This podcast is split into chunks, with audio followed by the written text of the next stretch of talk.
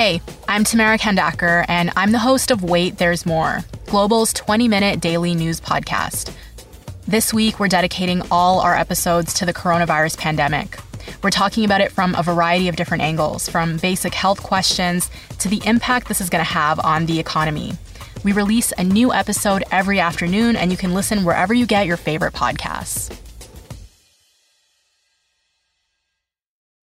This is the Jon McComb Show on demand. Subscribe now on iTunes. Listen to the show live each weekday morning, 5:30 to 10 on 980 CKNW and through the Radio Player app. I remember once some viewer complaining to me that when it came to baseball, all television sportscast ever showed were home runs.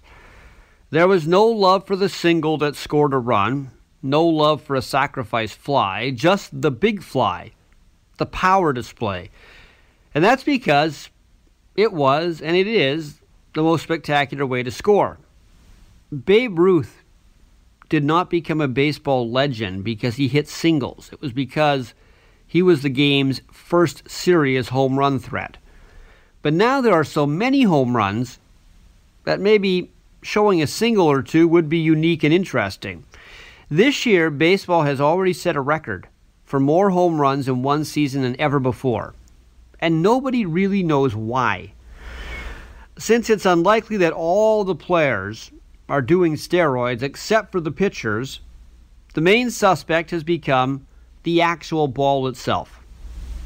Justin Verlander, superstar pitcher of the Houston Astros, is convinced you can't chase him off this subject that the ball itself has been altered by head office so it flies farther.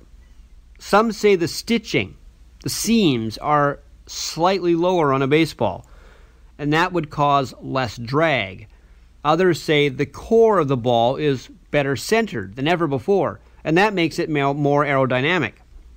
Major League Baseball actually has scientists studying this ball, and I've never figured out why they go through all that trouble when they just should call Rawlings, the company who makes the baseballs, and ask them if they're changing things up. But there is another factor that has nothing to do with the ball.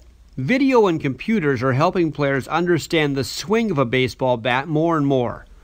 Launch angle has become a phrase batters use a lot.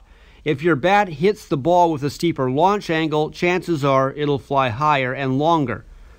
Lower launch angles produce ground balls, and those type of swings don't score as many runs. Plus, the days of being embarrassed about striking out are gone. A lot of players swing for the fences every time, rather than trying to get on base in any way possible. So, when something other than a home run is the way teams score runs, maybe the highlights will include the clever bunt or the shallow fly that drops in for a run, because the way things are going, those are going to be about as frequent as seen in eclipse.